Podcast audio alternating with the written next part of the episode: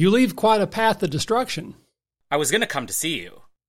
Preemptive strike, just in case there was any Evil Dead action still brewing. Well, apparently I have been exorcised. I didn't do anything to you, did I? Oh, nothing permanent, but you did display some intriguing abilities. Yeah, I don't remember anything. I don't think I really want to. Well, I'm just glad you're all right. Thanks to Clark. I don't remember what he did, but Isabel's back to being history. I guess we all owe Clark our gratitude. You know, I really don't understand him. He can be so selfless, risking his life for his friends, and, you know, and then he turns around and he gets Jason fired because, what, you know, he's jealous? Lana, Clark didn't get Jason fired. I did. You what? Look, no matter how mature you may think you are, the fact is you're still in high school, and I wasn't going to sit idle while someone in a position of authority coerced you into a relationship. What are you doing, Lex? I'm trying to protect you. Do you really think that's what I need? Lana, I know you're upset, but I only had your best interest at heart. My interests are none of your concern, Lex. I'm old enough to decide who I want in my life and who I don't.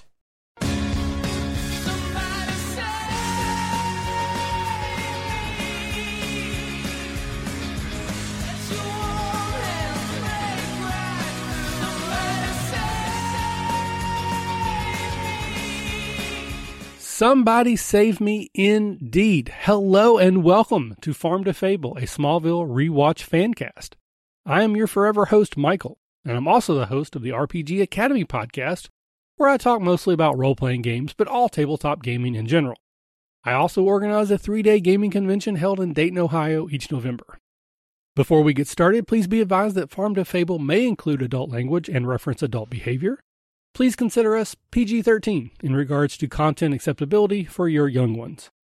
Also, this is your spoiler warning. While we will focus on each episode week to week, our discussions may and likely will reference the entire series run and the wider Superman mythos.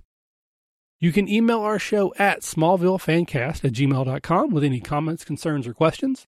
Please follow us on Twitter at Farm2Fable. And join our Facebook group page at Smallville Farm to Fable. With all of that out of the way, let's meet today's co-host. Hi, I'm Colin Hilding. I'm a part-time podcaster from Winnipeg, Manitoba, Canada. I co-host The Oz Network, which is a film and TV podcast, Double Oz 7, which is a James Bond podcast, and Off the Podium, an Olympics podcast. I'm a lifetime Superman fan and a day one watcher of Smallville. Colin, it's great to have you on. You were one of the people, again, I just kind of been throwing out, hey, you know, we're looking for co-hosts, and you reached out and said, hey, I would be interested, and we were able to make that happen, so I'm very pleased to have you on the show. Since this is your first time here, though, let's do your Smallville origin story. You know, when did you start watching, anything about the show, any particular episodes, or whatever you want to talk about, whatever you want to share? Yeah, you know, I grew up kind of reading the Superman comics and the Superman movies as well. Actually, one of my earliest memories just for Superman is the Superman movie. My dad recorded it on TV, and it's a long movie, so you know I had to go to bed, and he finished recording it. It was on late enough that he had to pause the movie for commercials and fell asleep in the middle of it.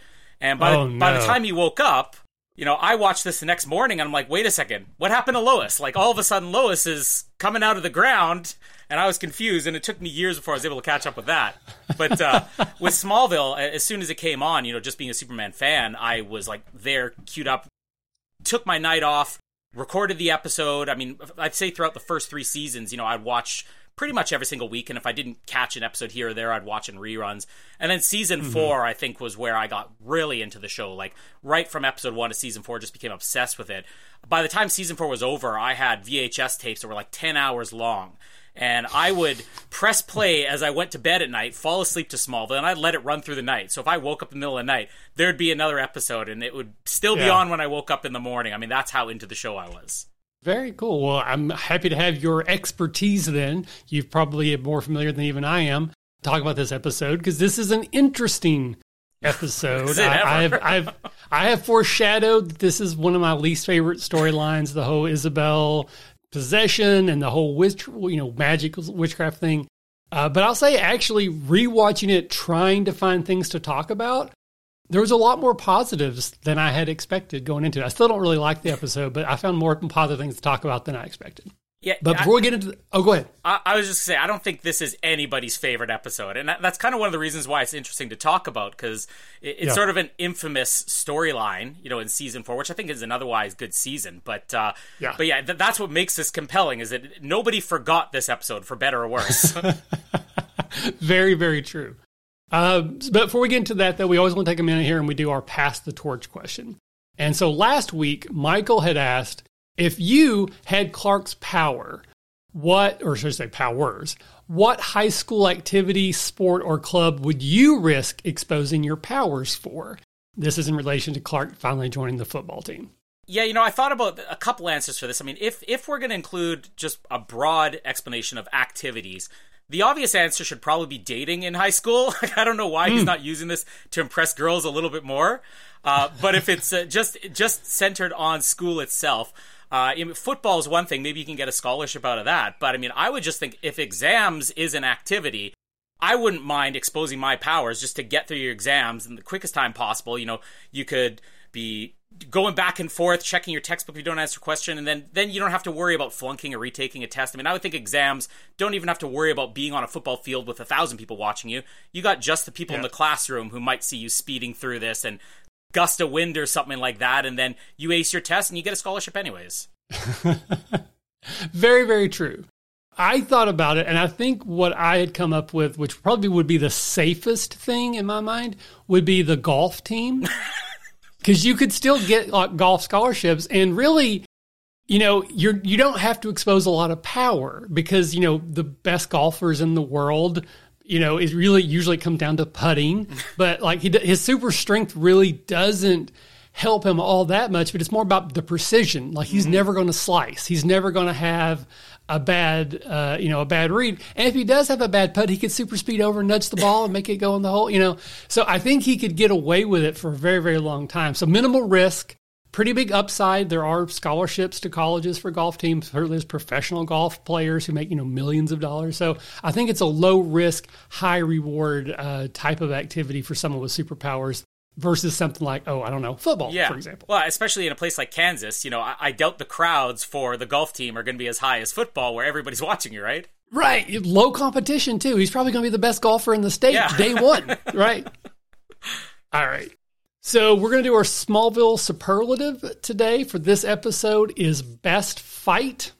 So again, for all of season 4, we're looking at some of the best, greatest of type of, trope sort of things in Smallville. This episode, we have a pretty interesting fight with Clark versus the 3 witches because he is, of course, susceptible to magic powers.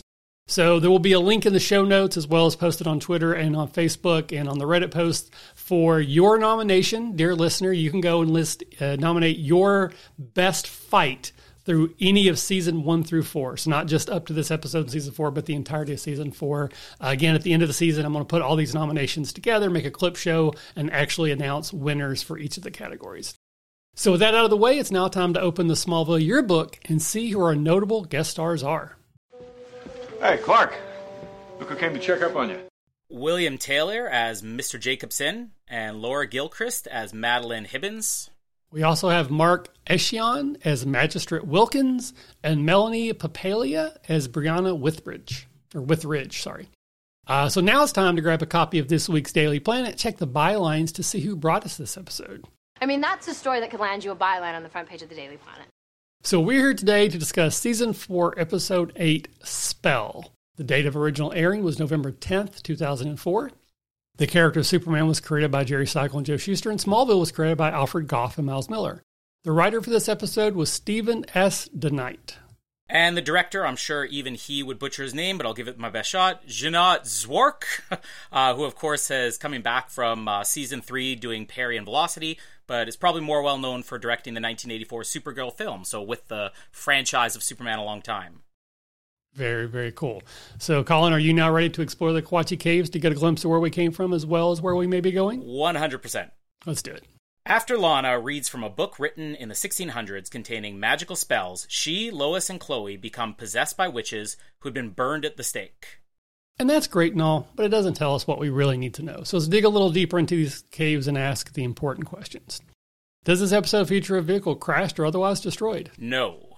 Does this episode feature someone falling unconscious for any reason? Yes. Does this episode feature someone in a hospital bed? No.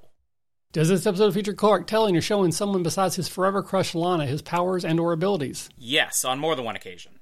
Follow-up, does that person or persons die, lose their memory, or otherwise become unable to share this knowledge, or do they become a confidant of Clark? Possibly, but they have cheated death before, so remains to be seen. Yes.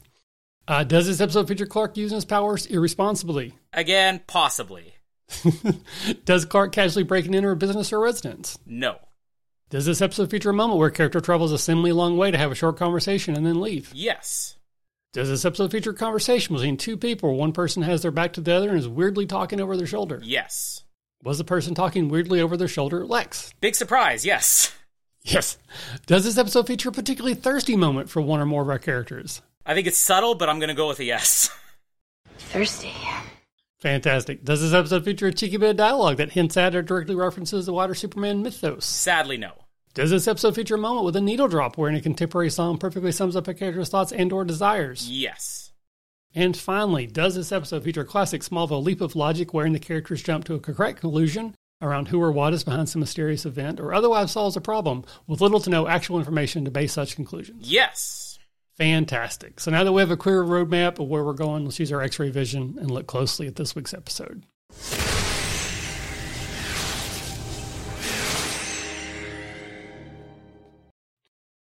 So in our cold open, we open the year 1604 in France. 3 women are burned at the stake for witchcraft, and it appears also for their knowledge about the Stones of Power. One of these women is the Countess Margaret Isabel Thoreau. She casts a spell and promises that someday her heir will revive her for her revenge. In the present day, Lana has purchased the Countess's spellbook and unknowingly finishes the spell, allowing the Countess to possess her body. All right, Colin, so first time on the show, you kind of know how things work. We don't necessarily have to go chronological order. What in the cold open here stuck out to you? What do you want to talk about? The first thing is the whole heir and the genealogy that never really makes... This is very Back to the Future... Everybody in this bloodline is apparently identical, but also just the fact that, like, she identifies she has an heir, which means what? She has children, she has a husband, none of which are present in the cold open. Right. That's actually my biggest, we'll start from my biggest things, because, like, we've seen this before. All kinds of popular media has the long-lost descendant. But generally speaking, it's normally a male sire because they have the ability to have lots of progeny, right? She appears to be like a 20-something-year-old lady. If she has a kid, probably people know. They're willing to burn her at the stake, not to be graphic, but I feel like after that big pronouncement about how my heir will revive me, they'd go find this kid and take care of the problem. Yeah, well, not to mention, if Lana is any representation of this bloodline, that kid's going to look exactly like her in, what, 15 years? So, I mean, yeah. They're going to be immediately saying, that's her. She's come back to life. Like, they're burning people to the stake. Like, she cheated death. We got to kill her again. Yeah, it seems like the whole heir thing, and I guess because, like, early on they mentioned that Isabel, like, I think Lana says, she happens to be from the same area of France that my ancestors are from, but she never sort of, like, identified her as her actual ancestor. Though it seems pretty clear that that's what this is saying. So does she not know? Like, does she not track? Because if she knew to track her lineage back to that village, you think she would be able to put the pieces together. So maybe there's like a hidden child, which I'm not saying it's not outside the realm of possibility, but I just think it would be, there's more steps involved for a hidden child of a 20-something lady than there would be how many possible children a man of that age could have had, given the time frame, that kind of thing. Although, I mean, at the same time, she doesn't necessarily say direct heir. I mean, an heir could be, you know, if you have no children, maybe your niece or something like that. But then it gets even more confusing why they look so much alike. Yeah, very much so. I think the reveal that Kristen was the person wasn't nearly as dramatic as they thought it would be. I mean, it was very clear who it was from the beginning. The voice is distinctive, the bottom of the face, you know, kind of the Batman situation. I think everyone knows who Batman would be. But the whole reveal where she turns, and it played well, but was anybody who actually watches the show, like, surprised by that? Yeah. I think one of the things that I do kind of like about this is, though, is it's a flashback, which you don't often get in Smallville, like right opening the episode. But I don't know if you're the same with this. Like, one of the problems I have with any TV show is when you have these fantasy sequences, flashbacks, or anything where a person's playing a different character. In this case, it's possession. Sometimes it's somebody has a dream sequence. And to me, those are always like my least favorite episodes of TV shows, because you're not getting the character, you're not getting a storyline. And I always look at those as actor appeasements, because you talk to any actor or you hear from any actor, and those are the episodes they typically love the most. It's like, oh, I got to do something completely different, but it's just not as fun to watch for the audience. I don't know if you have the same opinion. I mean, I'm sure if I think about it long enough, I can come up with some examples, you know, one-offs where a particular show or a particular actor did it very well. But I do agree with you. I think that's something, you know, especially if you're on a long-running show where you're playing the same character, those times where they do flip the script in some way, like we talked about the whole body swap episode with Lionel going into Clark's body, I'm sure that was a blast. Yeah. For those two actors, you know, to get to play the other person pretending to be them, because it's just different. It's new. It's a new experience. But yeah, I don't know that it generally works very well. Mm-hmm. Yeah, and I think in situations like that where it is body swap or red kryptonite or something, you know, you're still being able to play a character you're familiar with. I almost feel bad for Kristen Kreuk that, like, they're dropping this character in lap, and she is, you know, still kind of learning how to act at this point. I mean, still to this day, she doesn't necessarily identify herself as the greatest actress in the world. But for what she has to do here, I mean, the laugh is all the evidence you need that she's very uncomfortable with this, like, the evil witch laugh, where I'm sure maybe it was kind of fun, but, like, she must have felt pretty silly to like the cackle. And I will have vengeance!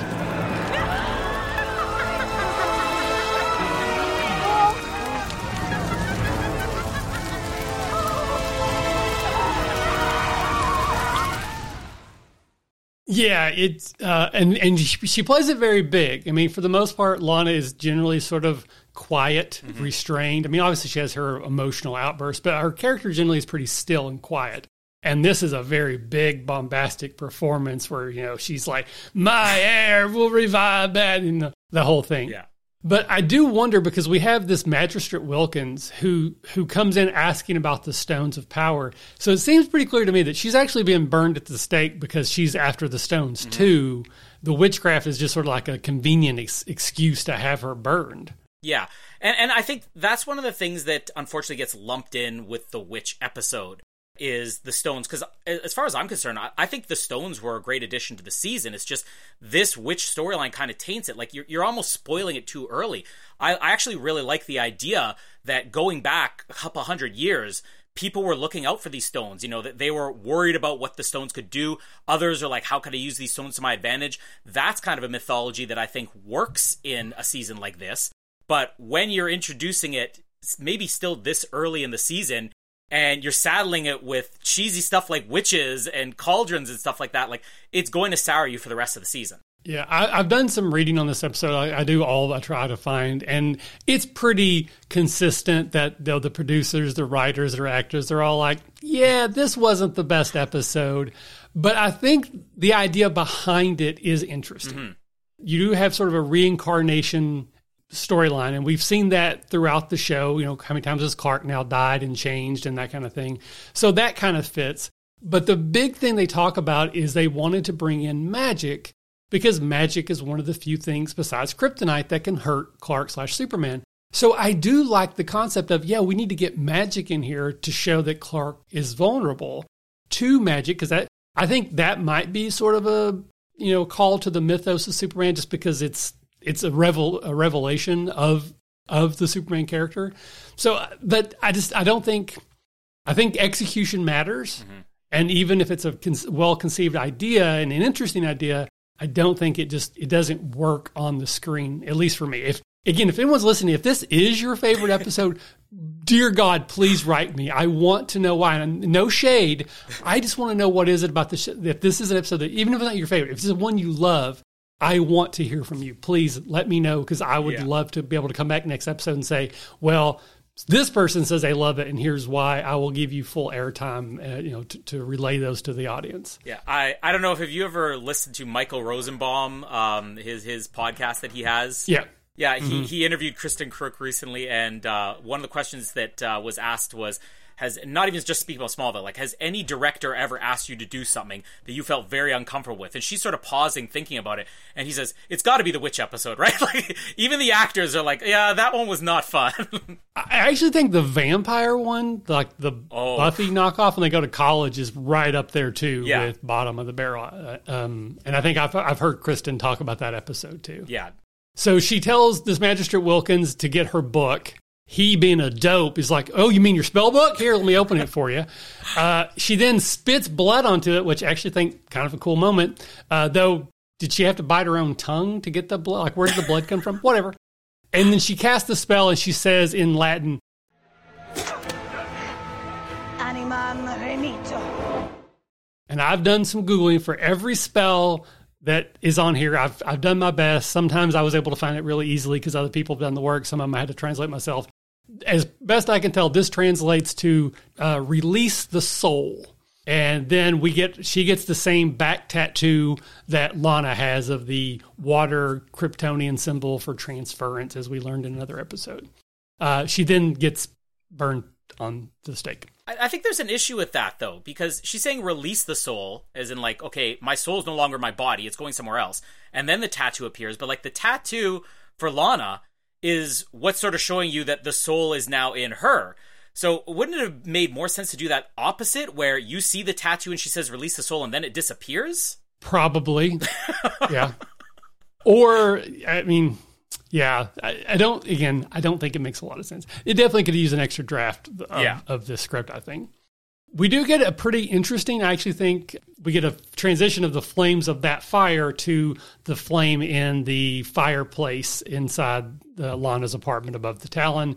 She's there with Jason, and this is where we learn that she bought the spell book off of eBay, which I have to say, okay, I get it. It's 2004, but at the same time, like, it would have been more interesting, I think, if the book had been sent to her by someone. Mm. Like, just, this package showed up. I don't know what it is. This is this weird book. But I don't know. The whole thing about her, she said she found it on eBay and it was calling to her. So was it calling to her to go onto eBay and search for spell books?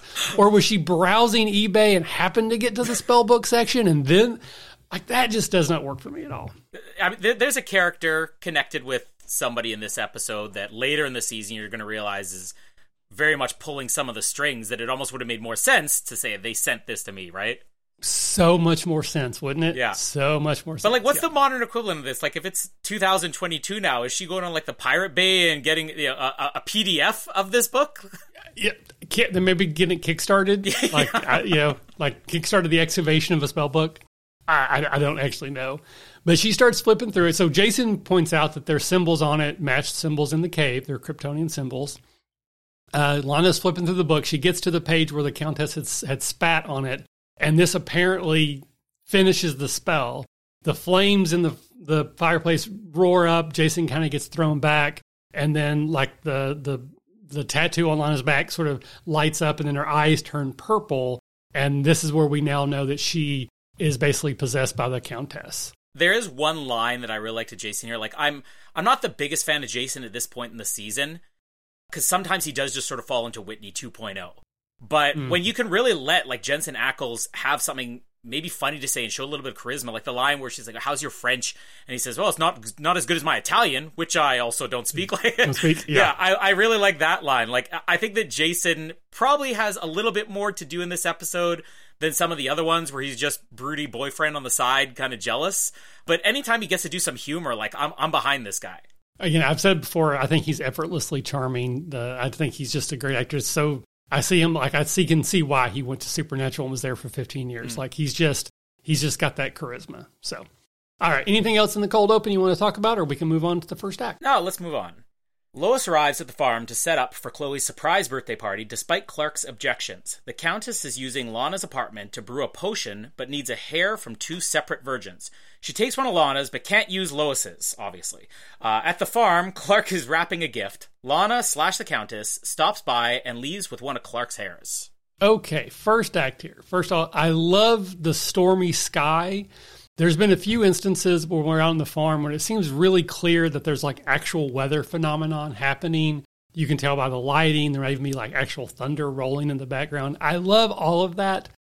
This looks a little bit fake to me, but it still works for me. Yeah, there's also a shot once you see Clark inside the barn, and I'm always looking for stuff like that when you're like, ooh, it's a cloudy day or whatever, and then the next shot you're looking, can I see the sunshine? Yeah, you can see the sunshine peeking through in other shots, but, you know, it's obviously good for the mood of this episode. It makes more sense that it is a stormy day. Yeah, I think so, very much so. So we know that they're setting up for Chloe's 18th birthday, which does solidify that there was a production error earlier in the year on Chloe's gravestone. It identified her as the wrong. This is something from that book I read. I don't exactly get it. But apparently, her age doesn't match up with an earlier thing that we saw because of this. But whatever. I do love the fact that Clark's like, why are you here? I told you you couldn't have the party. And Lois just runs over him. He's like, you won't even notice us. You know, that kind of thing, which we know means that it will not go that way. But it's still kind of fun. Yeah, I can't even remember the exact exchange of dialogue, but I mean, this is how much Erica Durance brings to season 4. I mean, a lot of me becoming like a fanatic with season 4 was just how incredibly charismatic she was. And the way that it goes back and forth, she's like, Clark, we talked about this. And he's like, we talked about it and I said no. Yeah, we talked about it and I said no. Yeah, those exchanges like these two, I mean, obviously everybody wants them to get to Clark and Lois later on, but it was just so much. I almost feel like they maybe would have done it 1 or 2 seasons earlier if it wasn't just so much fun to watch them bicker like brother and sister half the time. Yeah, I've said this before. I think season 4 has been all bangers. The moment she came on screen, the show got better. I love the fact that, you know, again, I read to those companion guys that she was only supposed to be in like 3 episodes, season 4, but they loved her so much, they just kept finding ways to bring her back in, and I absolutely love that. I want more Lois all the time. You can also kind of see, though, certain episodes, like this one in particular, where they probably, if the script wasn't complete already, they had everything, you know, first draft or whatever, and they're like, oh, we got to bring her back in the show. Where are you going to fit her in? It's like, well, let's write one quick scene. Because it's really not until, I guess she gets kicked out of college later in the season where it becomes clear, okay, now they have a plan for her. There's a lot of these episodes where like they drop her in there, but yet it still works. She pulls it off. Yeah, it's like, well, we have a witch. We can just kill 2 other witches, right? Because I'm sure it was, we'll make Chloe and Lois all get. Because why not put all 3 of them in, like, skin-tight leather outfits? Yeah. That's not going to go over well, right? You're right. So one of my favorite parts of the episode is we cut back to Lana's place, and she's brewing potions, and it looks so silly. Oh, it does. I'm sorry. It looks so silly. And I was able to pause and get the ingredient list. So these are the ingredients for this potion she's putting together. Wings of a bat, salamander tails, petal of a rose, fungus, feet of a lizard, something that looks like gloves. I think it's supposed to say cloves. I think it was cloves, but it's very too. But it looks like a G to me. Yeah. Hair of 2 virgins, oil of mushrooms, twigs of a fig tree, pomegranate juice, seaweed. Those are the ingredients you need for a resurrection/reincarnation/souls in hell come possess these 2 bodies. Wow. It, like you said, it's the way that it looks. It's so like hocus pocus, like the brewing cauldron and the steam coming off of it, whatever. And it's just the way she's acting it. It's like something out of a kid's show, you know, it's not a realistic depiction, but that shopping list she has there. I mean, half of this stuff is easy. Like she get to the seaweed, you know, pomegranate juice, she's going to the grocery store. I kind of wonder with like the fungus and the mushroom oil. It's like, can she just use a mushroom then? Because there's like oil and mushrooms. Right. Yeah. Do you need both of those? Like, I just feel like they're like, hey, we need a list for this. But somebody like, they had like a production assistant just throw together a list. And they're like bats and lizards and like, oil, like it just that. Oh my God. It was so silly. And why do like how. I was just saying, why is the hair of 2 virgins the thing that she struggles with in here? Like, are salamanders commonly used in grocery stores or wherever she's getting the rest of the stuff in Smallville, Kansas? Yeah, you just find, maybe she just grabbed one off the windowsill. I don't know, but yeah. But again, because I think clearly the hair of 2 virgins is just one to let us know for sure that Lois is not a virgin. Yeah. 2, it lets us know that Lana still is, because I think there's still some ickiness about the whole Jason-Lana relationship. I think there are questions about that, and that is a way to basically very, very clearly say they are not in a sexual relationship right now. Mm-hmm. And then we get the gag with Clark later, which I have problems with as well. But I do like that when Lois stops by, they're like, what's going on? And she plays it off like it's a science experiment. Again, that worked well enough, but you can tell Lois is just acting, or excuse me, I keep getting, Lana's acting weird here. Well, I've been kind of preoccupied.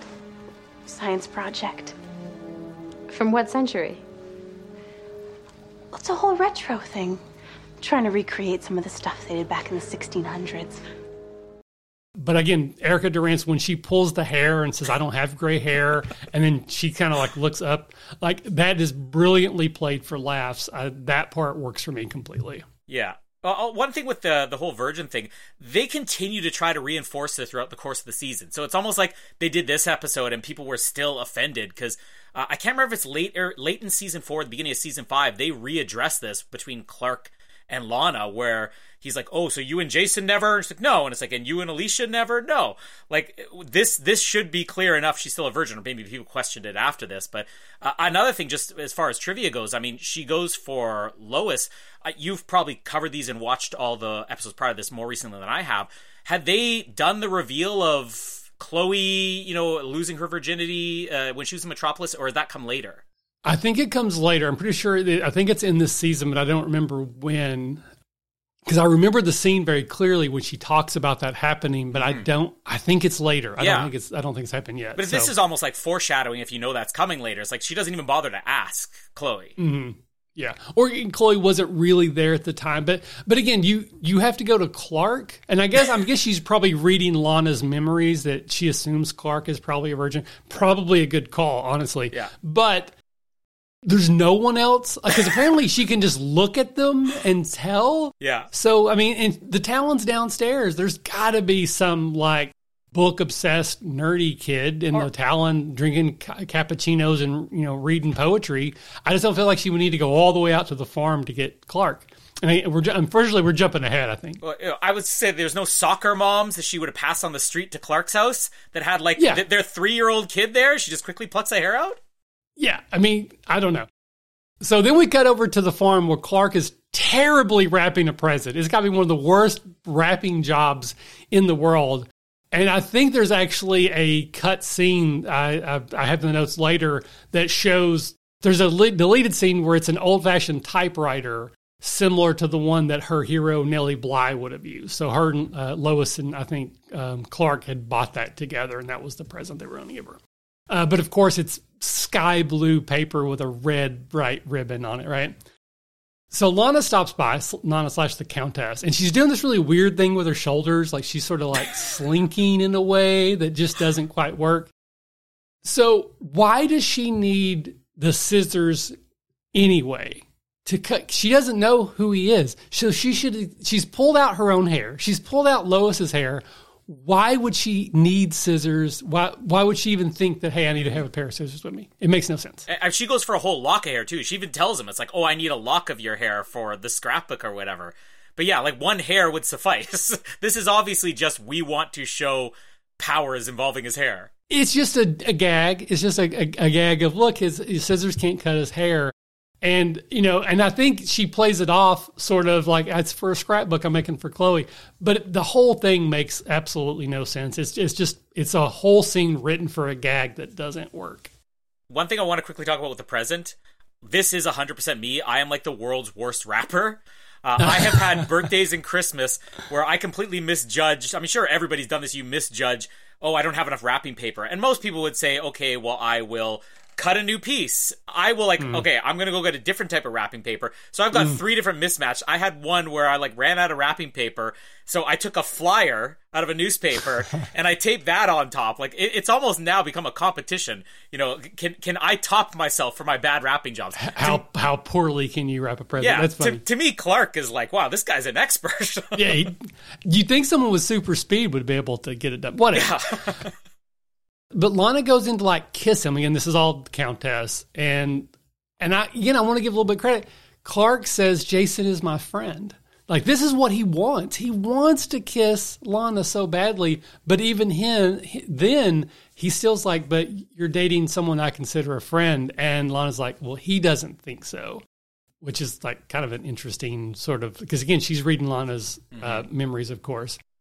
I do want to point out that in the comics that I'm familiar with, we learn that Superman shaves and cuts his hair with his heat vision off of a reflective surface. But that begs the question, he only got his heat vision like in season 2, I think. Mm. So how is he getting haircuts till then? Or shaving. I mean, he should look like the Unabomber at the start of season 1. They've sort of insinuated that his powers are growing, so maybe he could cut his hair when he was in 8th grade, and now he can't. But again, it just, I don't know, it's sort of a weird thing. All right, so that's pretty much all there is in Act 1. We get this potion brewing scene, and then we get this scene. But is there anything else you want to touch on before we move on? One thing I did notice was giving some credit to Kristen Kruk in what's obviously a very difficult episode to play for somebody of her age and experience. She brings in this Hannibal Lecter thing where she doesn't blink. And I only caught it around this scene with Clark. And it actually gets a little bit freakier the more it goes on. You don't quite know what's unsettling. And then maybe because I've seen The Silence of the Lambs enough, and you sort of know Anthony Hopkins never blinks in those movies, I started watching, like, she's not blinking. Like, it's a clever thing as an actor to bring in to do something that's just a little bit unsettling and different, that nobody in the audience is going to watch this one time and say, she's not blinking. But she's doing something as an actor that's going to rub people the wrong way and make this character seem a little bit more out there. Because now that you say that, I think I did notice that there was something going on, but I never put it together that she wasn't blinking. Because she does have very big, expressive eyes. That's, you know, one of the things about her character that I think people are drawn to. If you listen to any of the audio commentaries on the DVDs, there's one where I think it's Tom Welling and Michael Rosenbaum, and they basically compare her to like a Disney princess in the cartoon. Like, she just has these big expressive eyes. And so I think I did pick up that there was something going on, but I didn't put it together that she wasn't blinking. That's a great catch. Mm-hmm. All right. So into our second act, Lana / the Countess stops by to see Lex for a bottle of wine. When she notices the illuminated page, that he, you know, the Russian literature book he has, she takes it and enspells Lex. The Countess completes her spell and brings her two fellow witches into the bodies of Lois and Chloe, and they plan to resume their quest to find the stones. So, second act, I'll let you start off here. What do you want to talk about?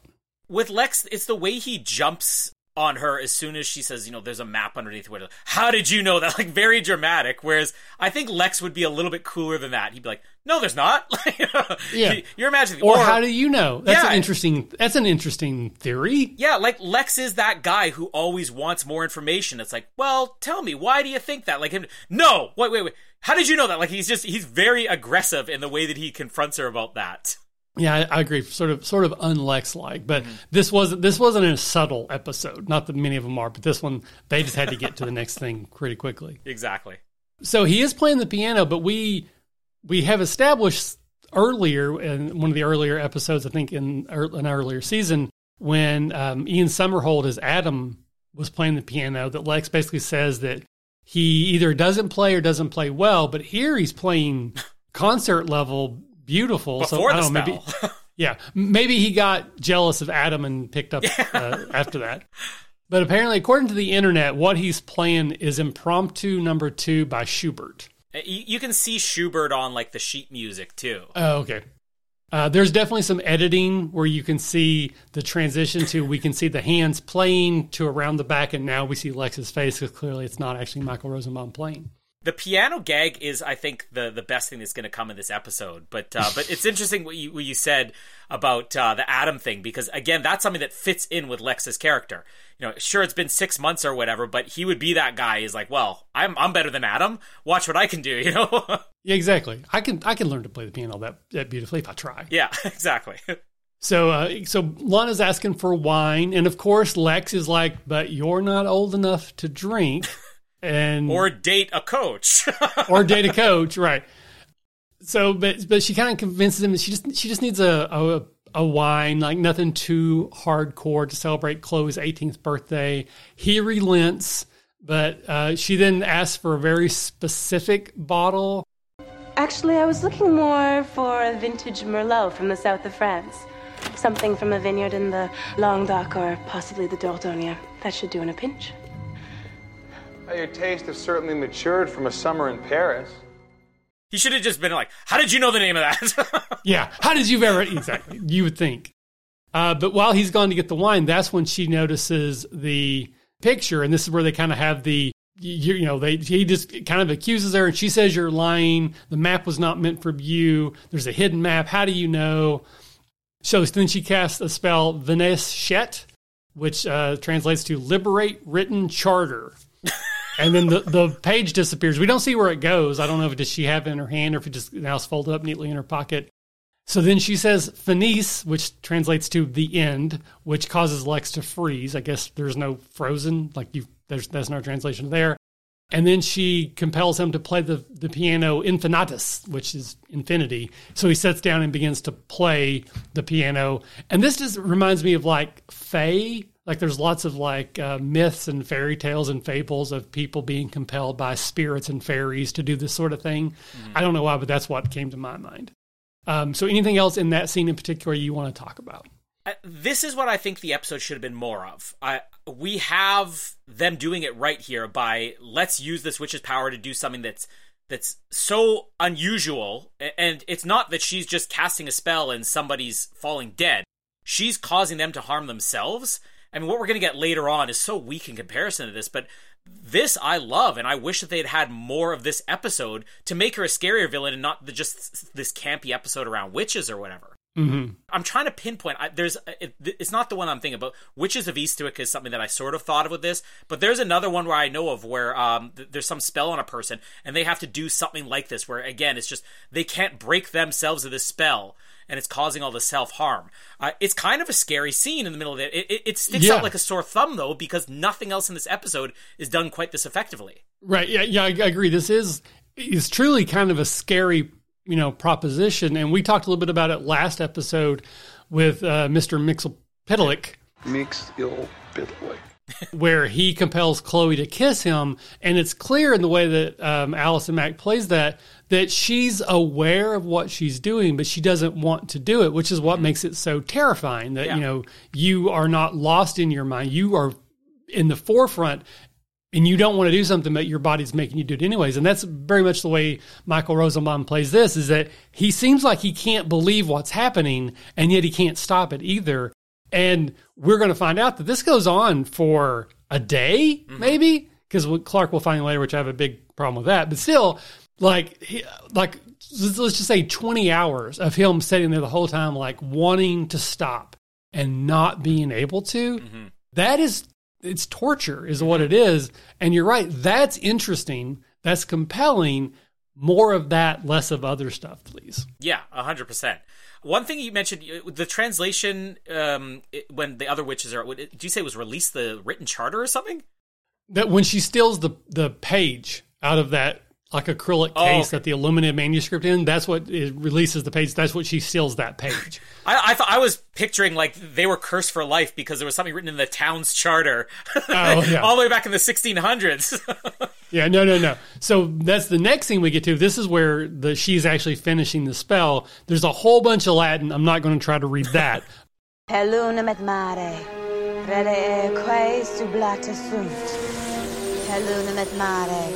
But the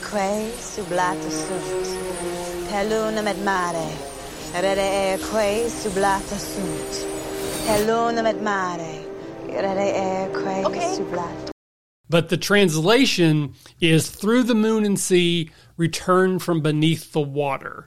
And apparently she's just saying that multiple times over and over and over again. So I don't know, did they sink their bodies in the water? Is it because they're on the other side of the world? They have to go through? I don't know, but that's what the spell she's casting. We do then see the three Kryptonian stones of power symbols illuminate on the earth. And we have water, fire, air are the three symbols. And just as she's finishing, that's when Lois and Chloe show up. She gets them to drink the wine, and this is what allows the two other witches to possess the bodies. And then the line that Lois has, I don't know if you took note of that, where she's basically like, "These are fantastic," holding her boobs. Yes. Lana just getting totally jealous, they're wonderful, right? And I really do wonder, was that in the script? Did they actually write that in the script, or was that just Erica Durant's ad-libbing? I hope that's what it was. But yeah, because it is she sort of grabs her breasts and she's like, "I'm gorgeous. Look at these." And I do love Lana/Kleinhauser. She's like, yes, they're very nice. Yeah. They're just, it's so deadpan. Like, that's probably the highlight, maybe. One of the highlights of like comedy of the show. And again, I think that's Erica doing her thing. Mm-hmm. I thought that was great. And then we get even more of this sort of slapstick comedy where one of the two witches, I think Madeline maybe, she's like, oh, the woods of France. I'd know them anywhere. We're in Kansas. So was Kansas a thing in 1604? Yeah. If you're in France, have you heard of Kansas? There's probably people in France now that haven't heard of Kansas. Probably, yes. It seems weird, but I kind of feel like we're getting clued in that maybe, you know, you have a hard time finding good help in your quest for the stones of power, that these two knuckleheads were not top of the class witches. They were just like the two people that were willing to follow her around and do these things. These are like the Double Oz witches of France in the 1600s. Basically, yeah. They're just goons. But the Countess is ready to get back on the quest, and the other two are kind of hesitant. You're like, you mean the quest that got us burnt at the stake last time? So they're not completely dummies. Like they also were like, well, you know, maybe. And they say they want to have fun later on too. Like yeah, these aren't the witches that like. Obviously, the Lana or Margaret Isabel or whatever. She is the ringleader of this group. I mean, they do what she tells them to do. Right. I like that there is a hierarchy with these witches, but one of the things that kind of bothers me throughout this entire episode with them, and this is what takes this down from what could have been a serious episode. You still don't need to have the witch storyline, but you do this seriously, then maybe you have them, I don't know, speaking with a French accent, speaking in old English, if you still want to have it like centered in the 1600s, but like they just seem to be talking the way that Lois, Chloe and Lana would have talked, and we get earlier in the scene with Lana that she has the memories, but we've had no reason to believe that these other two have the memories of Chloe and Lois. In fact, there's only one moment later in the episode where you even indicate that the memories could even be buried in there. The fact that they're like, oh, the woods of France, these two have no idea. I just wish that maybe they had done a more serious episode where they could talk a little bit like they were witches in 1600, like a little bit more of that culture shock. And maybe you could even build some comedy around that, like fish out of water if you want. Right. There's no reason that you needed them to just play this like themselves, other than the fact that it's a chance for them to have fun. Right. It's funny. I mean, again, I think the grabbing the boobs joke and like, yes, they're very nice. That worked. That was kind of funny. Some of the other stuff doesn't work as well. But I believe Countess actually says you have your host's memories, use them to navigate. So I think we do learn that they do also have the ability to access those memories. They're just too lazy to try.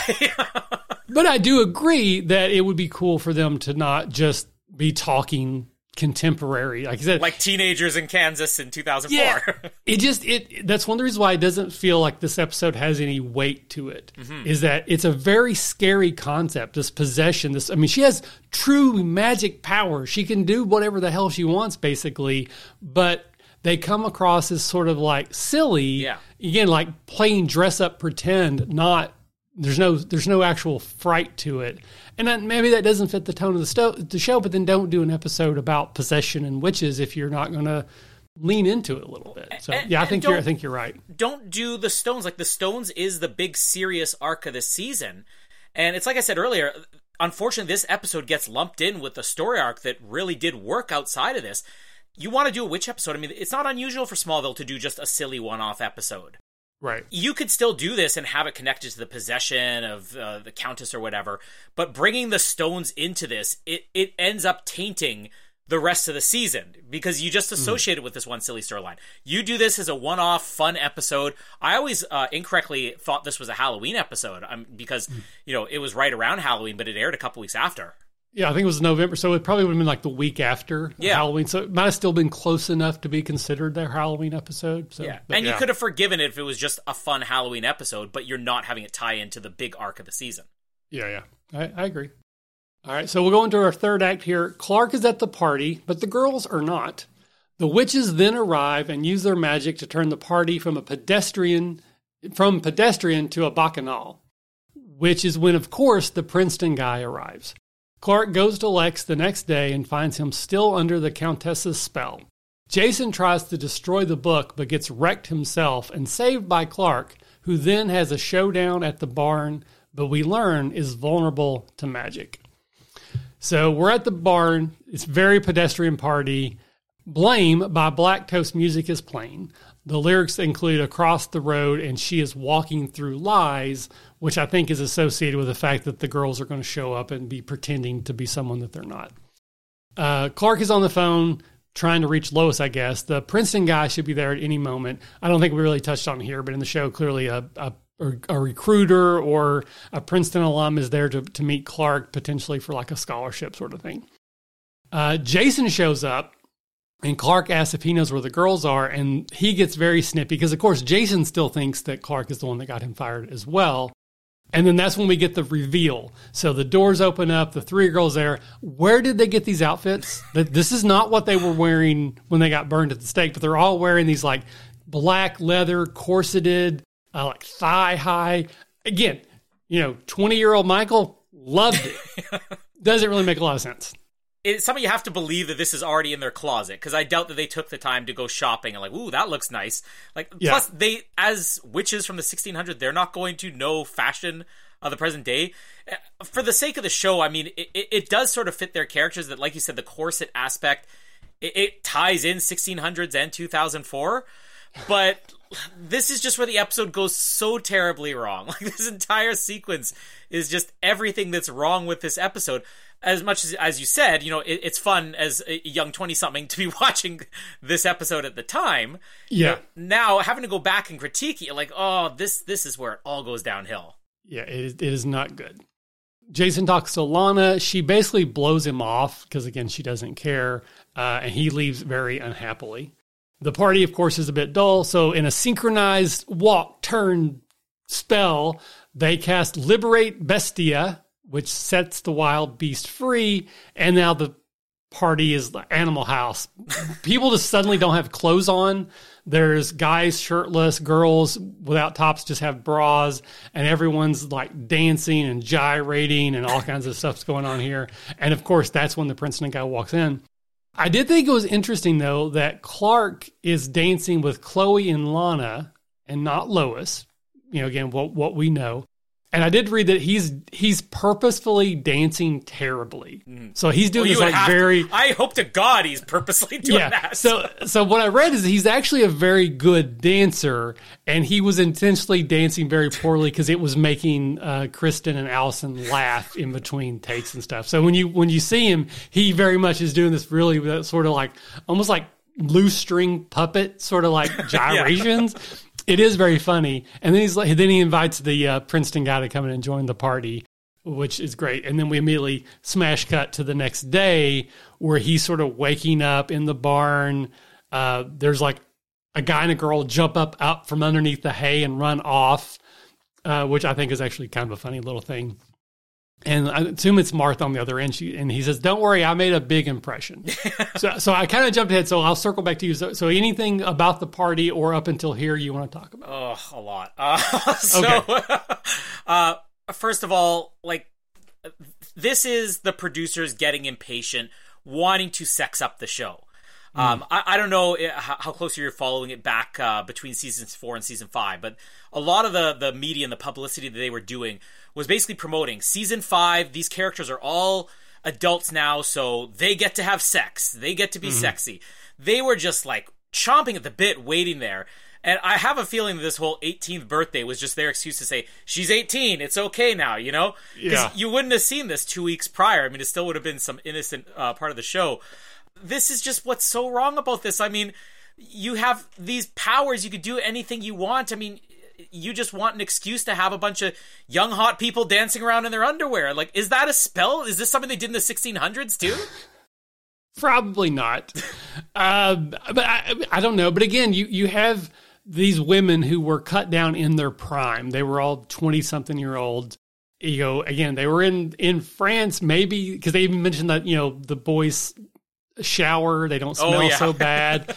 So maybe there is a bit of sowing their wild oats and having a moment of revelry before they go after the stones, which did get them killed. But I agree, it's just just like the hair thing was an excuse for the gag, this was just an excuse for us to see some skin, to sexy up the show a little bit. Again, I mean, I think it's very pointed that they showed us that Lana is a virgin, that Clark is a virgin, that Lois is not. And as you know, we're going to learn. I think it's just a few episodes away, if I'm remembering correctly, that Chloe is not a virgin. She had a dalliance while she was doing an intern at the Daily Planet. So. Yeah, I mean, I think because this is kind of an aberrant. Like most of the CW shows are pretty sexy. You know, you think like the Vampire Diaries and other things.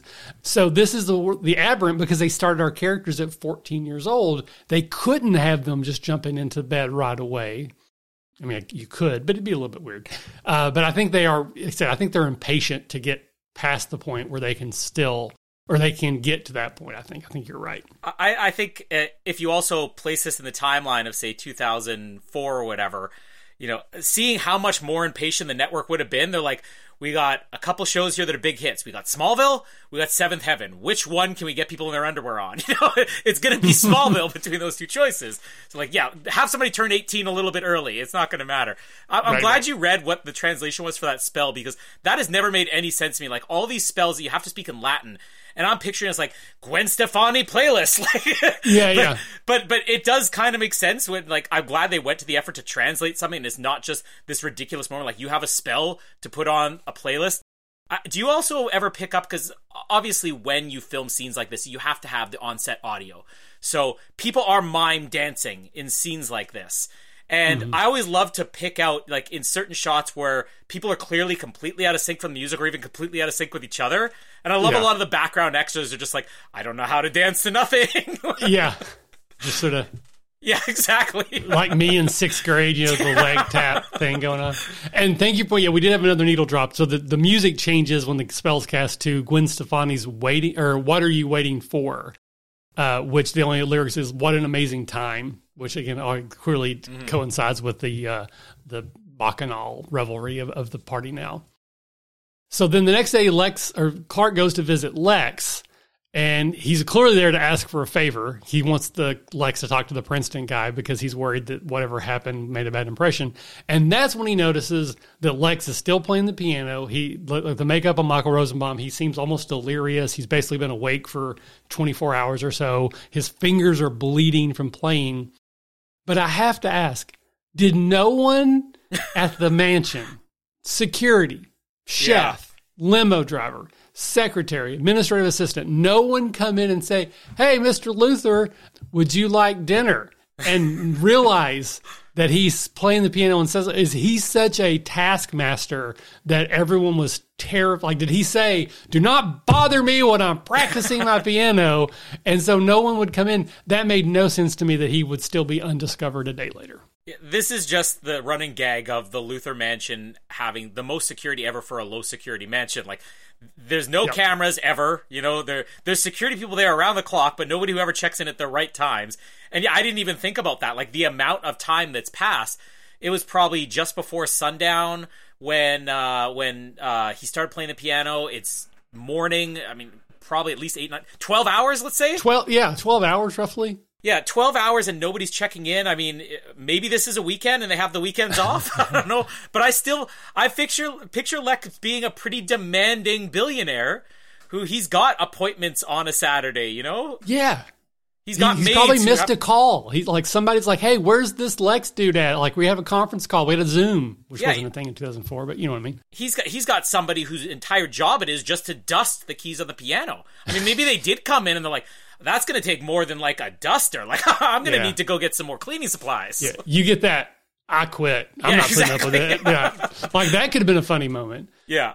But also we have a demonstration of super strength when Clark just shoves the piano away. I'm sure it's on wheels, but still, that's the whole joke about, you know, two people in a room can do a lot more than a whole room except move a piano. I get that Lex is in distress, but he just didn't notice that Clark super strength shoved the piano out of the way. Yeah, and I mean, Lex is the most suspicious character on this show. Even if they just threw something in where, you know, Lex's eyes are closed, it kind of makes more sense. Because I was watching this with my wife, and she pointed out the exact same thing. It's like, shouldn't, you know, Lex be picking up on the fact he shoved a piano? Now, it's not like he shoves it and it shatters into pieces on the wall. This isn't Superman Returns, but still, it is a piano. And this is a piano that he couldn't break free from for hours. I mean, his eyes are still bugged wide open, too. Yeah. You know, there were better ways that they could have done this. But still... They didn't even need the shove anyway. He could have just pulled Lex away. Yeah, exactly. Like, Lex is lighter than a piano. Right. And it seems like that's the only thing they needed to do to break the spell was just to separate them even momentarily. He could have just pulled Lex away. That's not super strength showing, you know, and have the same effect. But they just wanted to...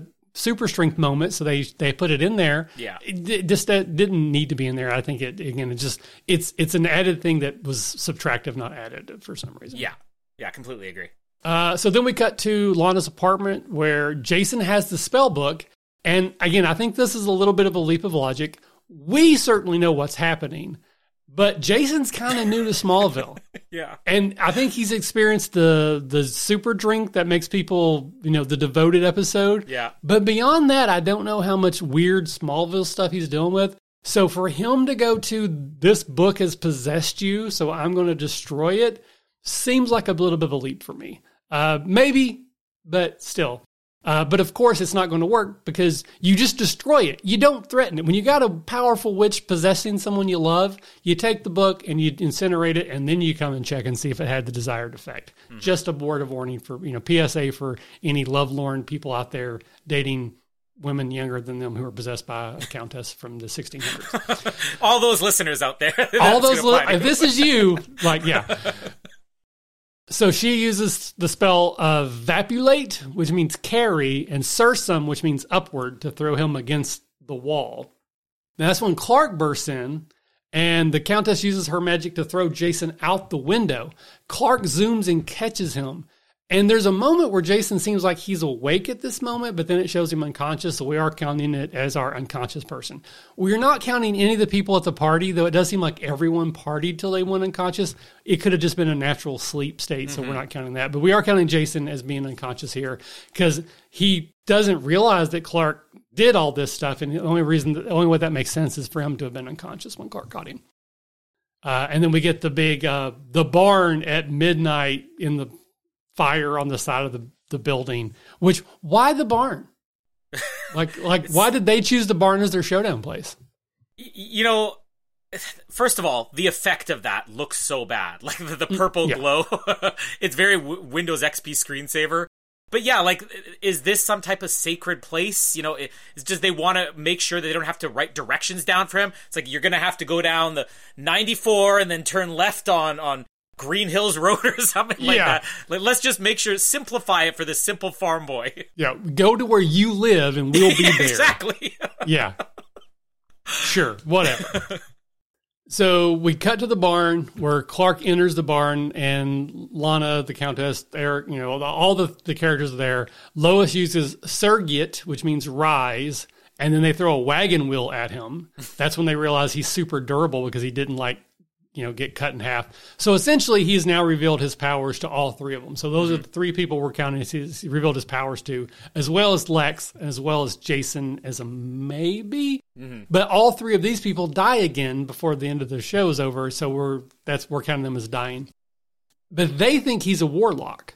So we kind of established in our show that when Clark uses his heat vision, we can see it as the audience because they put in the ripple effects. But to the people in the world, they don't see that. So when he uses his heat vision to destroy or block all the weapons or tools thrown at him, to their eyes, it looks like they're just being deflected by, I guess, his mental power. So it does kind of make sense. I do think that's kind of a fun little gag that they don't realize he's a superhuman. They just think he's a warlock. Mm-hmm.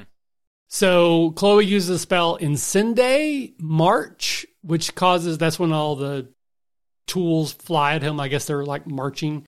She uses Averte, Overturn, which causes him to rise into the air, and then it seems like he's in pain. He drops to the ground, and he's now bruised, and he has several cuts, and he's bleeding. So I think this is where he's starting to realize, wait, this is hurting me, because till now nothing has actually hurt him. Clark then tries to get through to Chloe, which is a great moment, and at first it seems to be working, but it's just a trick, which I feel like might be karmic payback from what he did as Lionel, or Lionel did as him when he tried to come on to Chloe a couple episodes back and then didn't kiss her. Chloe, you gotta help. I know you're in there. Clark? Listen to me. You gotta help me.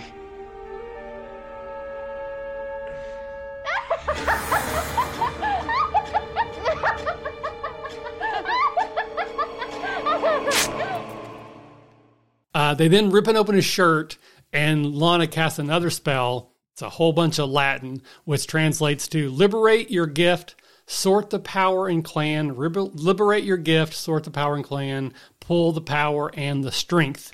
And this seems to strip Clark of his powers, and he then falls unconscious, which is, again, another unconscious person for the episode. Then we have the image of the three witches standing above him, and then the score here is the straight-up Superman score. It is done. His powers are gone.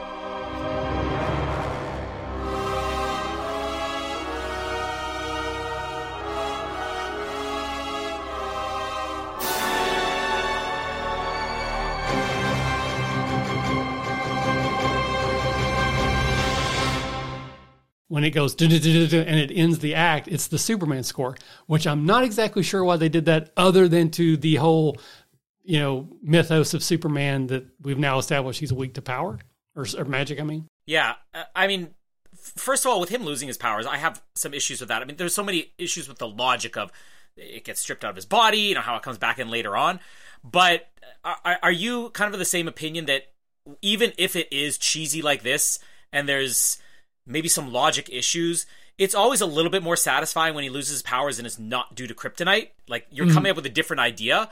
Because the audience can't just wrap their head immediately around, well, he just has to get free of the kryptonite. And it's got to be better for the writers, too. They're like, you just have to sit around clutching his stomach for 10 minutes until somebody knocks a rock out of the way, you know? So I think I at least like the fact that the loss of powers is something else, but it's still cheesy. It's still bad. Yeah. I mean, and does he have to lose his power? Can we not just show that they can contain him? Yeah. Like, he could still be super strong, but he's like in a magic bubble he can't punch out of, or they try to take over his mind and it works for a little while. Because they don't seem to take his power. They don't have super strength and speed. But so it's just, they've just taken it and it's gone into the ether sort of a situation. So that should be their goal. They're like, he's more powerful than we are. Let's get us some of this. Yeah, they could take his power magic. One of them should have absorbed it, the Countess, I would assume, because not only does she then have magic, she also has invulnerability and super speed and super strength and all those other things. It just seems like a wasted opportunity for, you know, it's like, there's the magic pill that gives you powers. I'll just throw it in the ditch. Yeah. Are we talking about the cave power that comes out of him yet? That's later. Okay. Yeah. Again, exact same visual effect that just looks terrible, too.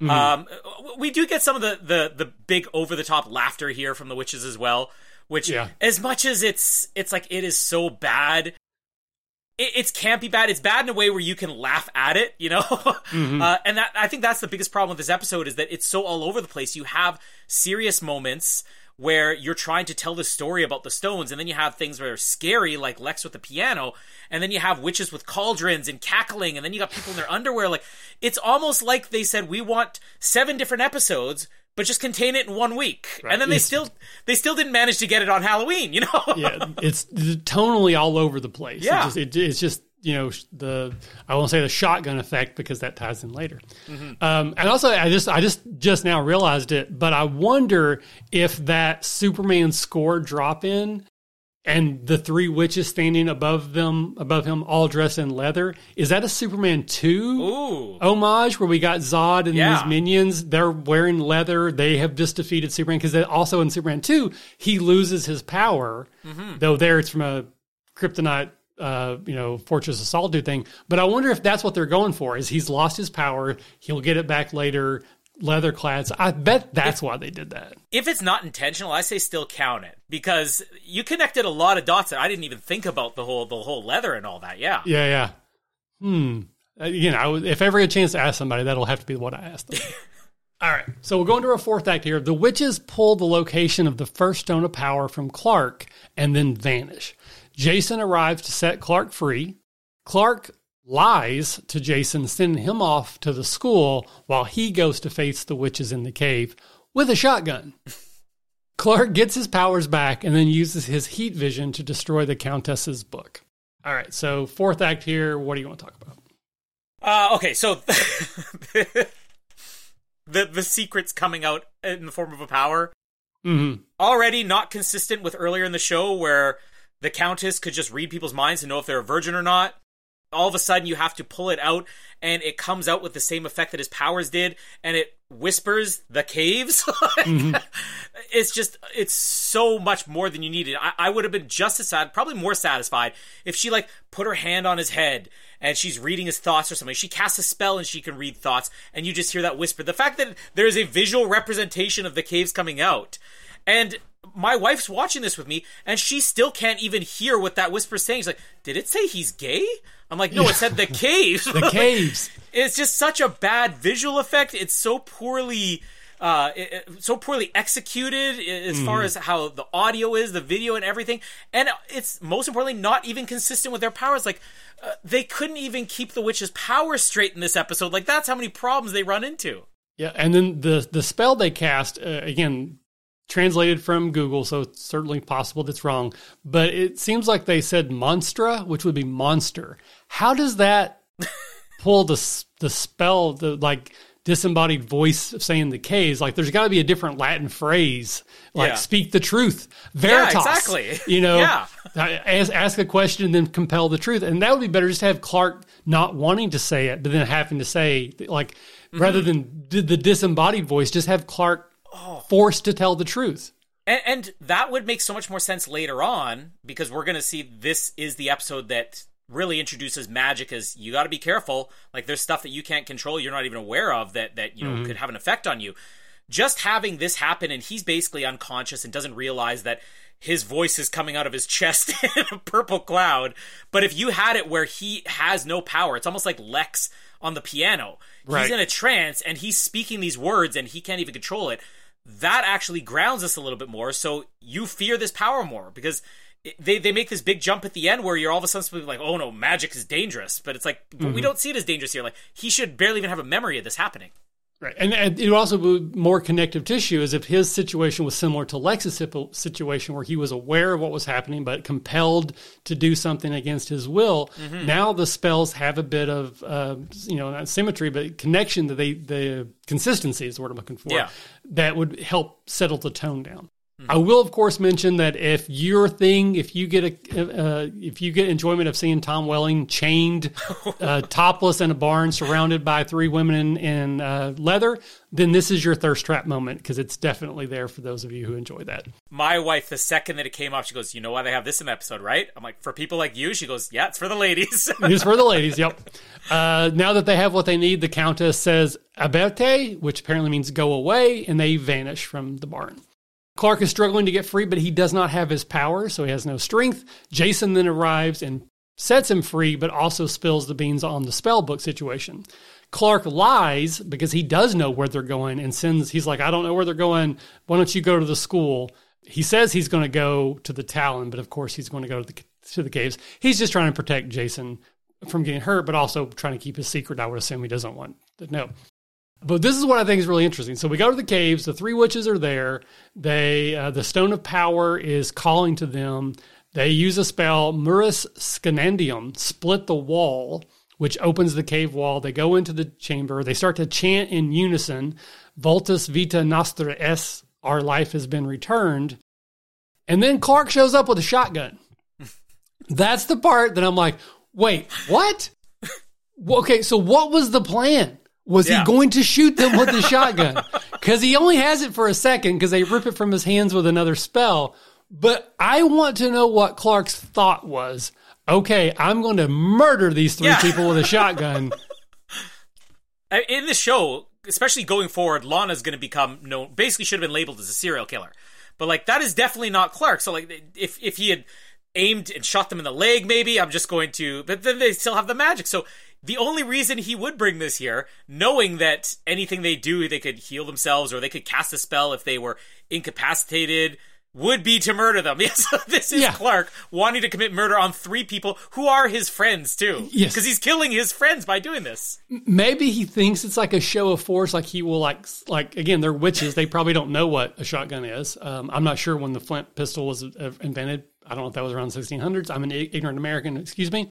So they then use their magic to rip the shotgun away.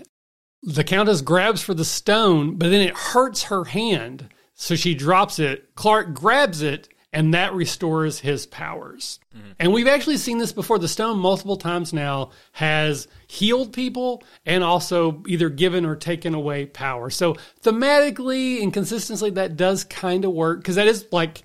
The question is, how's he going to get his powers back? Do they come back over time? Because this isn't a kryptonite situation. This isn't just, you know, get away and it's you're okay. They pulled his powers out of his body.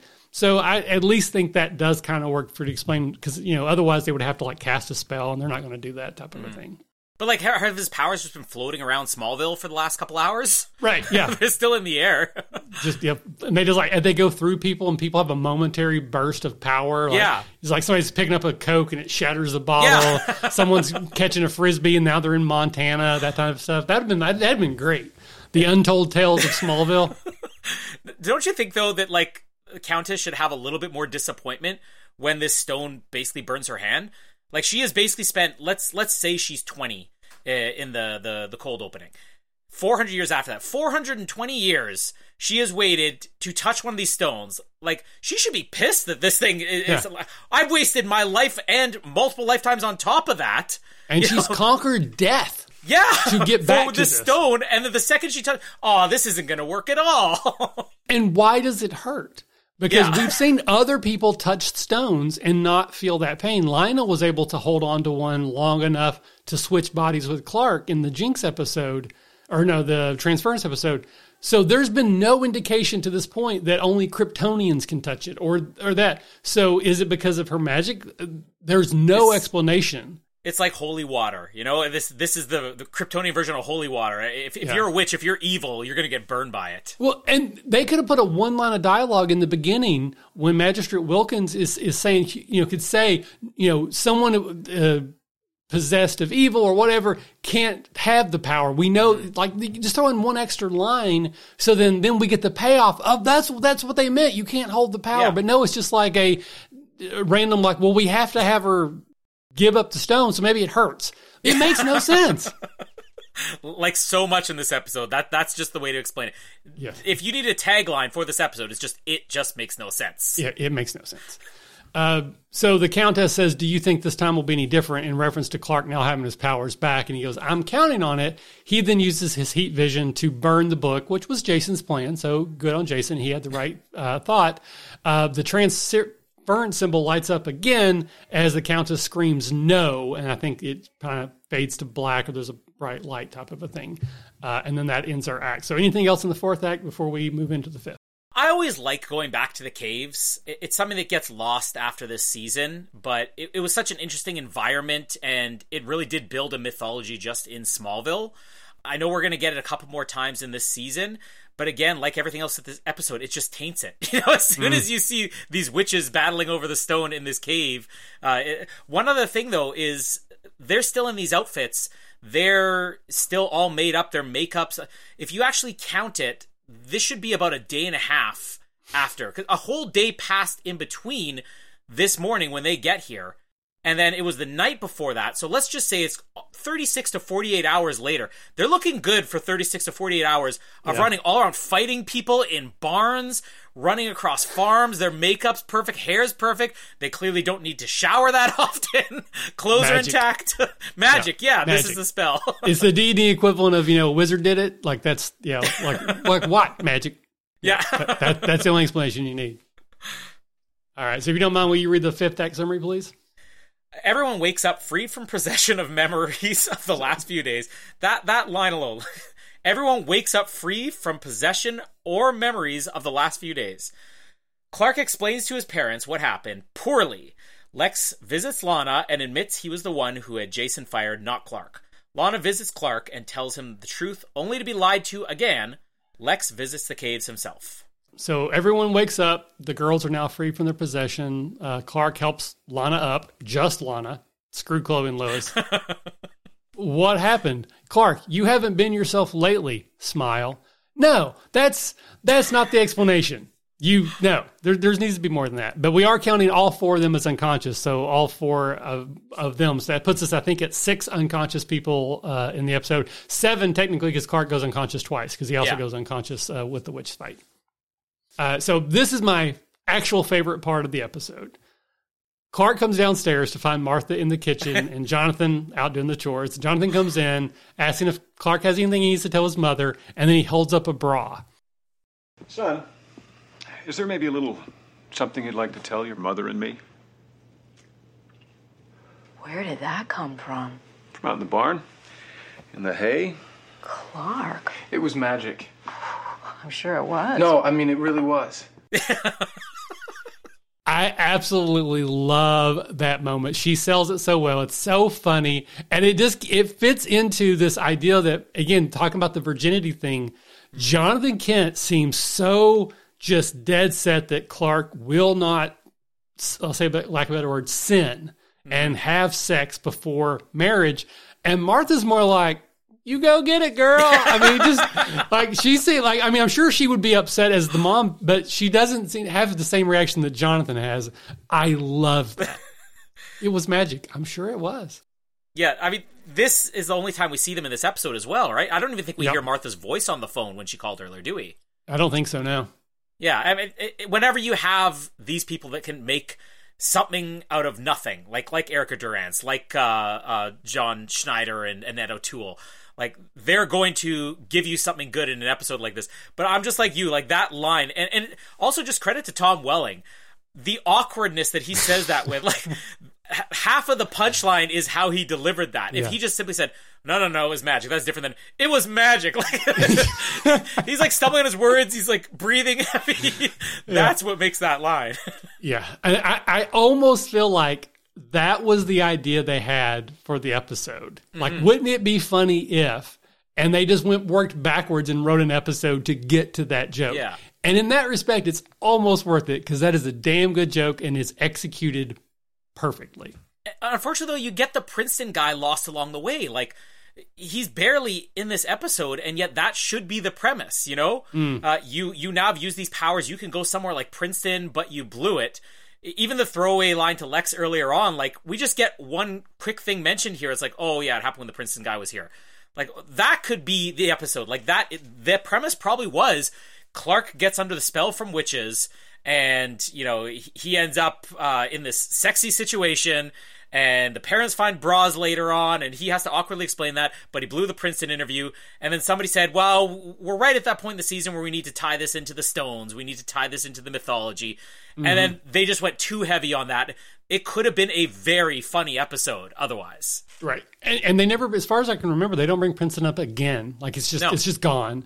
Like, so he ends up, you know, his scholarship is to a different college type of a thing. Mm-hmm. But just still, you know, Princeton's a big deal. Getting into Princeton would have been, like, you know, life-changing for a regular Kansas farm boy quarterback superstar, I would assume. So that seems like a big deal.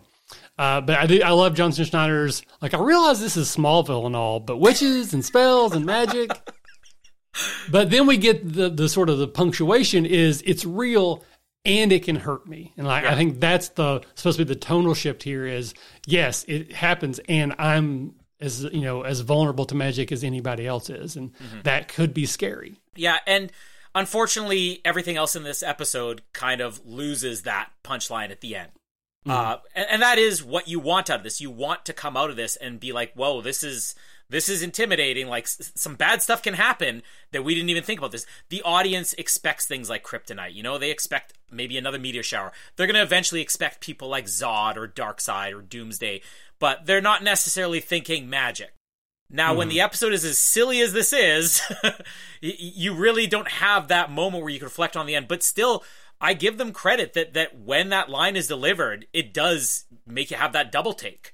You're like, ooh, wait a second, I didn't think about that. So I don't know, maybe what they were going for is they didn't want that to be in the back of your mind, that this is going to be a threat going forward and that it's just sort of a surprise, you know, one way or the other. I mean, everything about this episode's a mess, but at least you have that shining light at the end. It's like, okay, it was for a reason.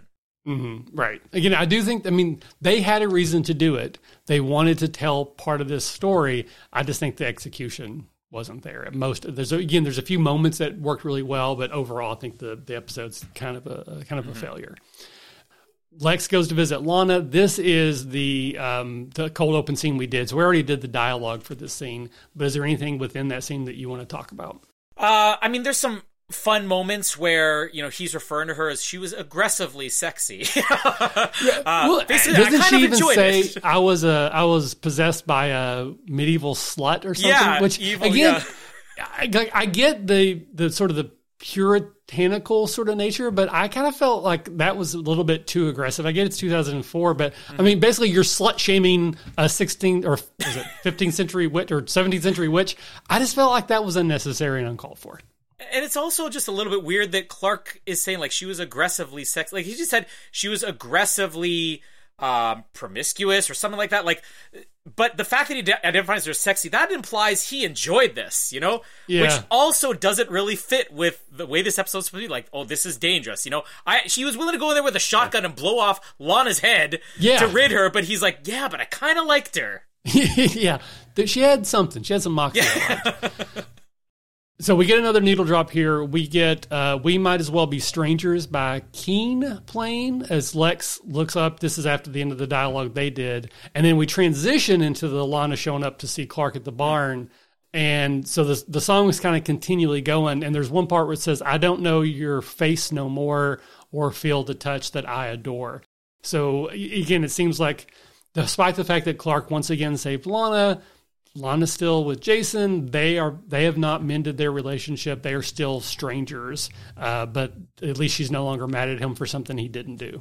With the Lex scene, now I'm sure this is gonna be a running theme throughout the season, but like Lex turning Lana in. Once you get close to the end of the season, you see maybe there's an ulterior motive for that, for the Jason firing and everything. Mm-hmm. But Lex does sort of have a point here. He's like, he was a teacher. You know, that's the big dilemma this season. He was a teacher. But they also, I feel, believe they knew where they wanted to go with this at the end of the season, that Lex's ulterior motive was a part of it. It makes Lex a little bit creepy here to sort of bring that up.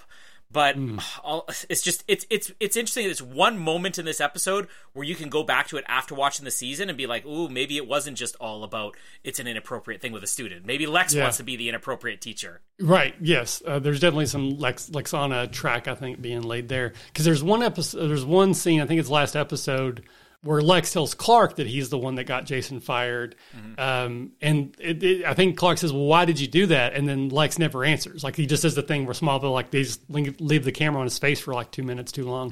Mm-hmm. But he never actually answers. So we don't hear what he said to that. And it does seem like there's a little bit of an element of, well, she's either yours or mine. No one else gets to have her.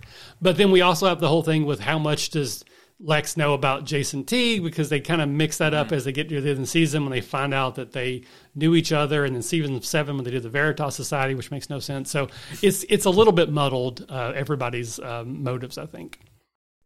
Do you think that they wrapped this Jason thing up too early in the season? So from what I read, when he was hired, he was supposed to be a series regular. He was just going to be a love interest for Lana, a foil for Clark, kind of like what Whitney was for the first couple of seasons.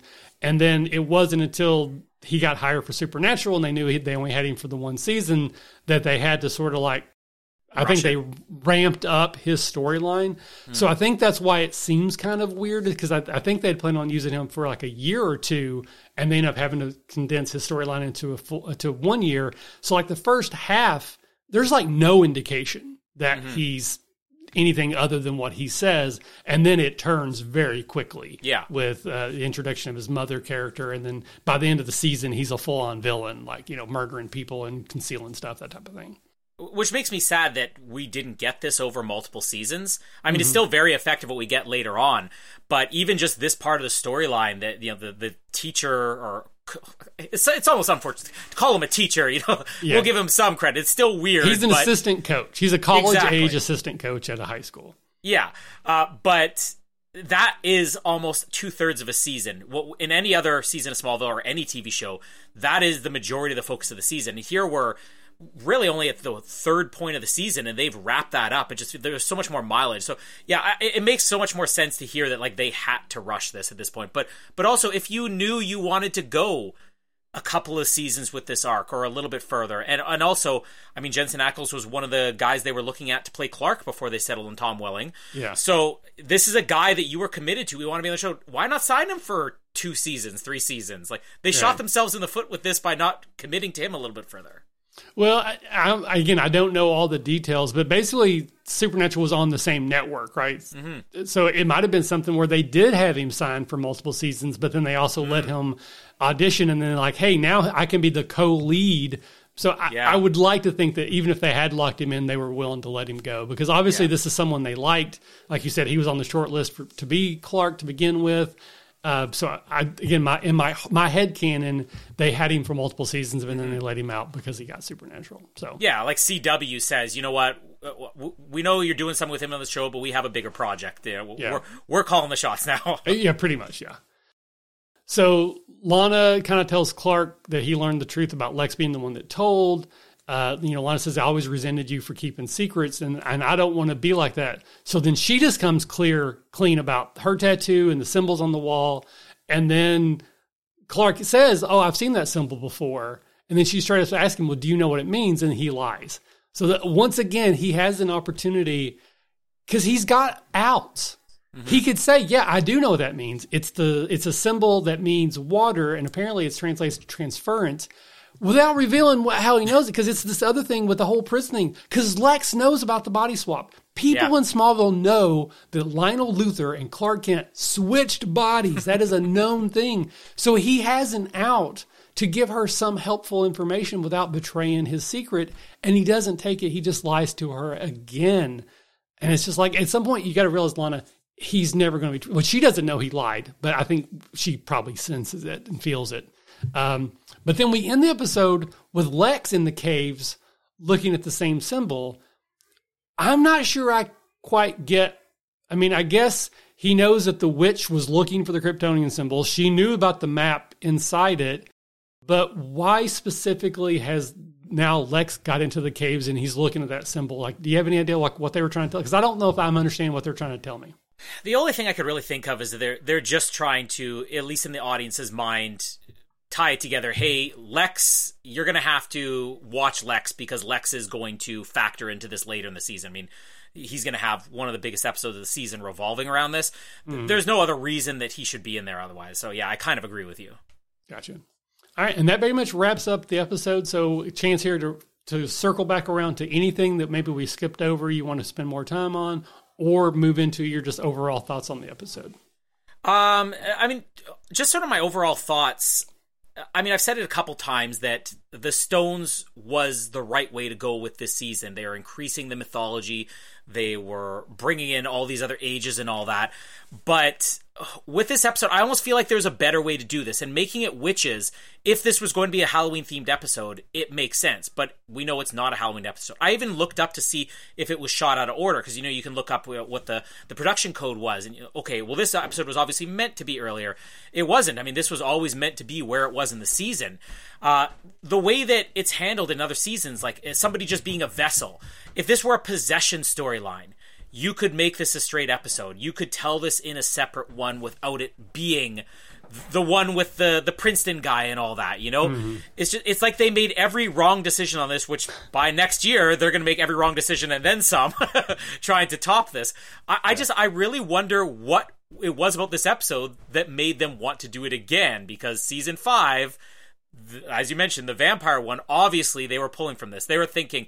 The witch one was a hit, but like, was it? Like, it was great. People loved it, right? Yeah, waiting for the person that you're waiting for somebody to write you to say they're the ones that loved the spell. They're the reason that we got this for a second time.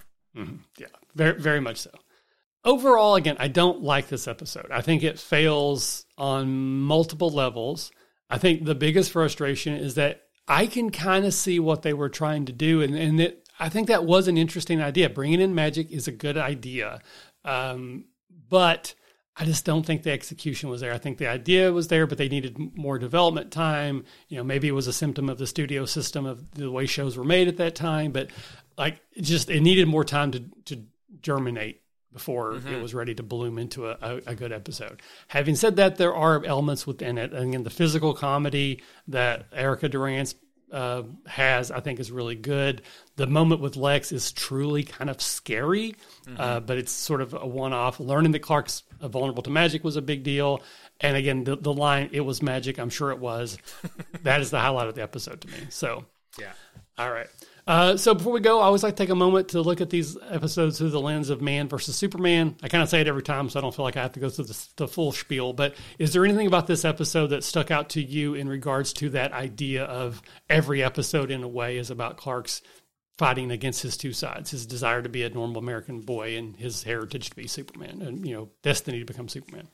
I mean, the obvious idea here, the getting into college, and even losing his powers, but like you could have made that such a bigger thing here.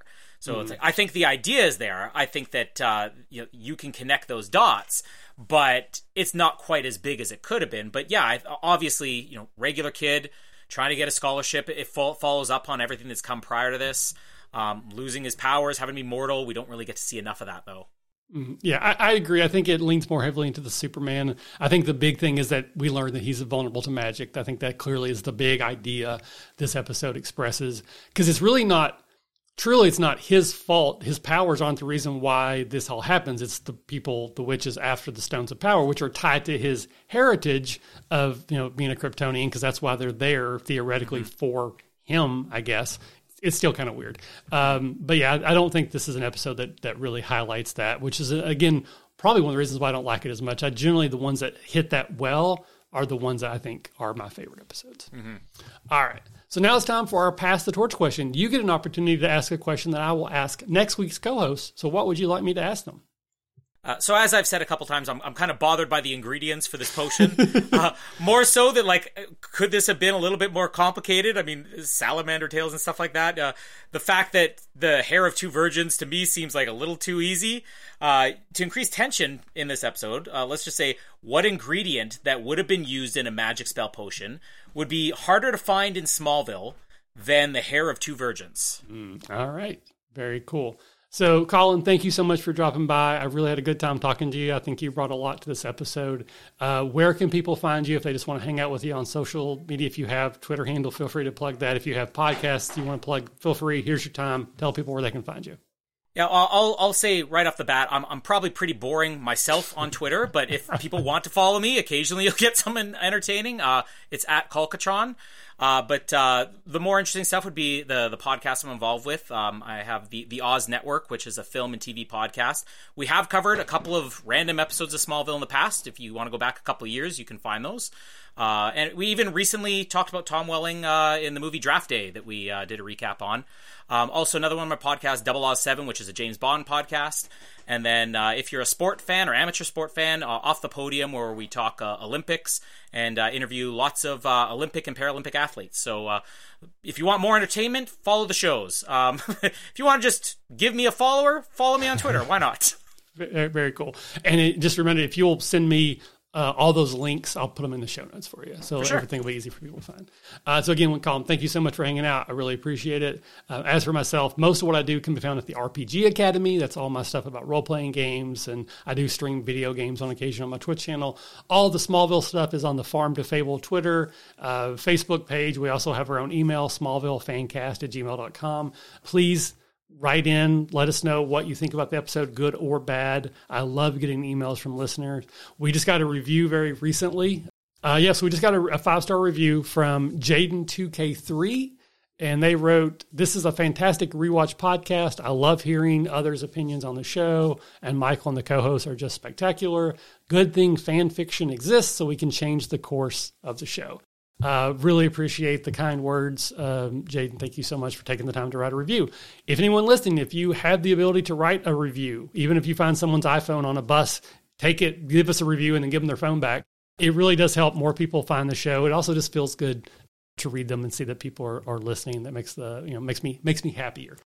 Just quickly, reminder to stay after the end credits for the scoreboard. And one thing I'm going to start mentioning at the end of every episode, listening to podcasts, it's a lot of fun. It's something I do all the time for my enjoyment. But if you find that you are no longer enjoying things that you used to enjoy, that can be the sign that you might be dealing with a mental health issue. It's one of the common signs that people have. They no longer find joy in things that used to bring them joy. So if you think that you might be struggling with an issue or you know someone who is, in our show notes, there will always be the link to the Suicide Prevention Hotline, the Crisis Hotline, and the Trevor Project. So if you or someone you know, again, is struggling with issues of mental health wellness, or just need someone to talk to, please consider reaching out to a professional who can help you, because that's what those people are there for. You're important. We want to keep you around. So don't do anything silly. Talk to somebody who can help. And so with that, stay after the end credits for the scoreboard. Farm to Fable is a Smallville rewatch fan cast and is not officially affiliated with DC Comics, Warner Brothers Television, the CW Network, or any other owners of Smallville and or its related source materials. As such, these companies retain sole ownership of all symbols, images, names, logos, and other proprietary material related to Smallville. Our use of logos, images, names, likenesses, and sound clips are being used under the Fair Use Guidelines. Our logo was created by Michael Waldschlager II. You can find Michael on Twitter at LoserMLW. Farm to Fable is written, edited, and produced by me, Michael Ross, with additional input by weekly co-hosts as credited in each episode's show notes. And now, let's check the scoreboard. Total number of vehicles wrecked. We're still at 61 because we had no new wrecks this week. Total number of times a person has been knocked unconscious. We're now at 175 because Jason apparently goes unconscious when he's thrown out the window by the Countess in Lana's body. Clark goes out when he is overpowered by the witches inhabiting Lana, Lois's, and Chloe's body. Then Clark, Lana, Lois, and Chloe all go unconscious when Clark destroys the Countess's spell book with his heat vision. So looking at her main cast, Lana has now been unconscious 20 times. Lex is still at 15. Clark is now at 13. Chloe is now at 11. Jonathan Kent is at 11. Martha is still at 5. Lionel is still at 3. Lois is now at 2, and Jason Teague is now at 2. And the total number of times someone goes to the hospital, we're still at 66 with no new visits this week, at least not that we know of. Looking at our main cast, Lana's been to the hospital 6 times, Chloe 5, Jonathan Kent 5, Lionel Luther 5, Lex 4, Martha twice, and Clark twice. And the total number of times Clark tells or shows someone other than Lana his abilities, we're now at 85 with 3 asterisks. One for everyone in Smallville, one for everyone in Metropolis, and one for the military, because all 3 of those organizations, groups, peoples know.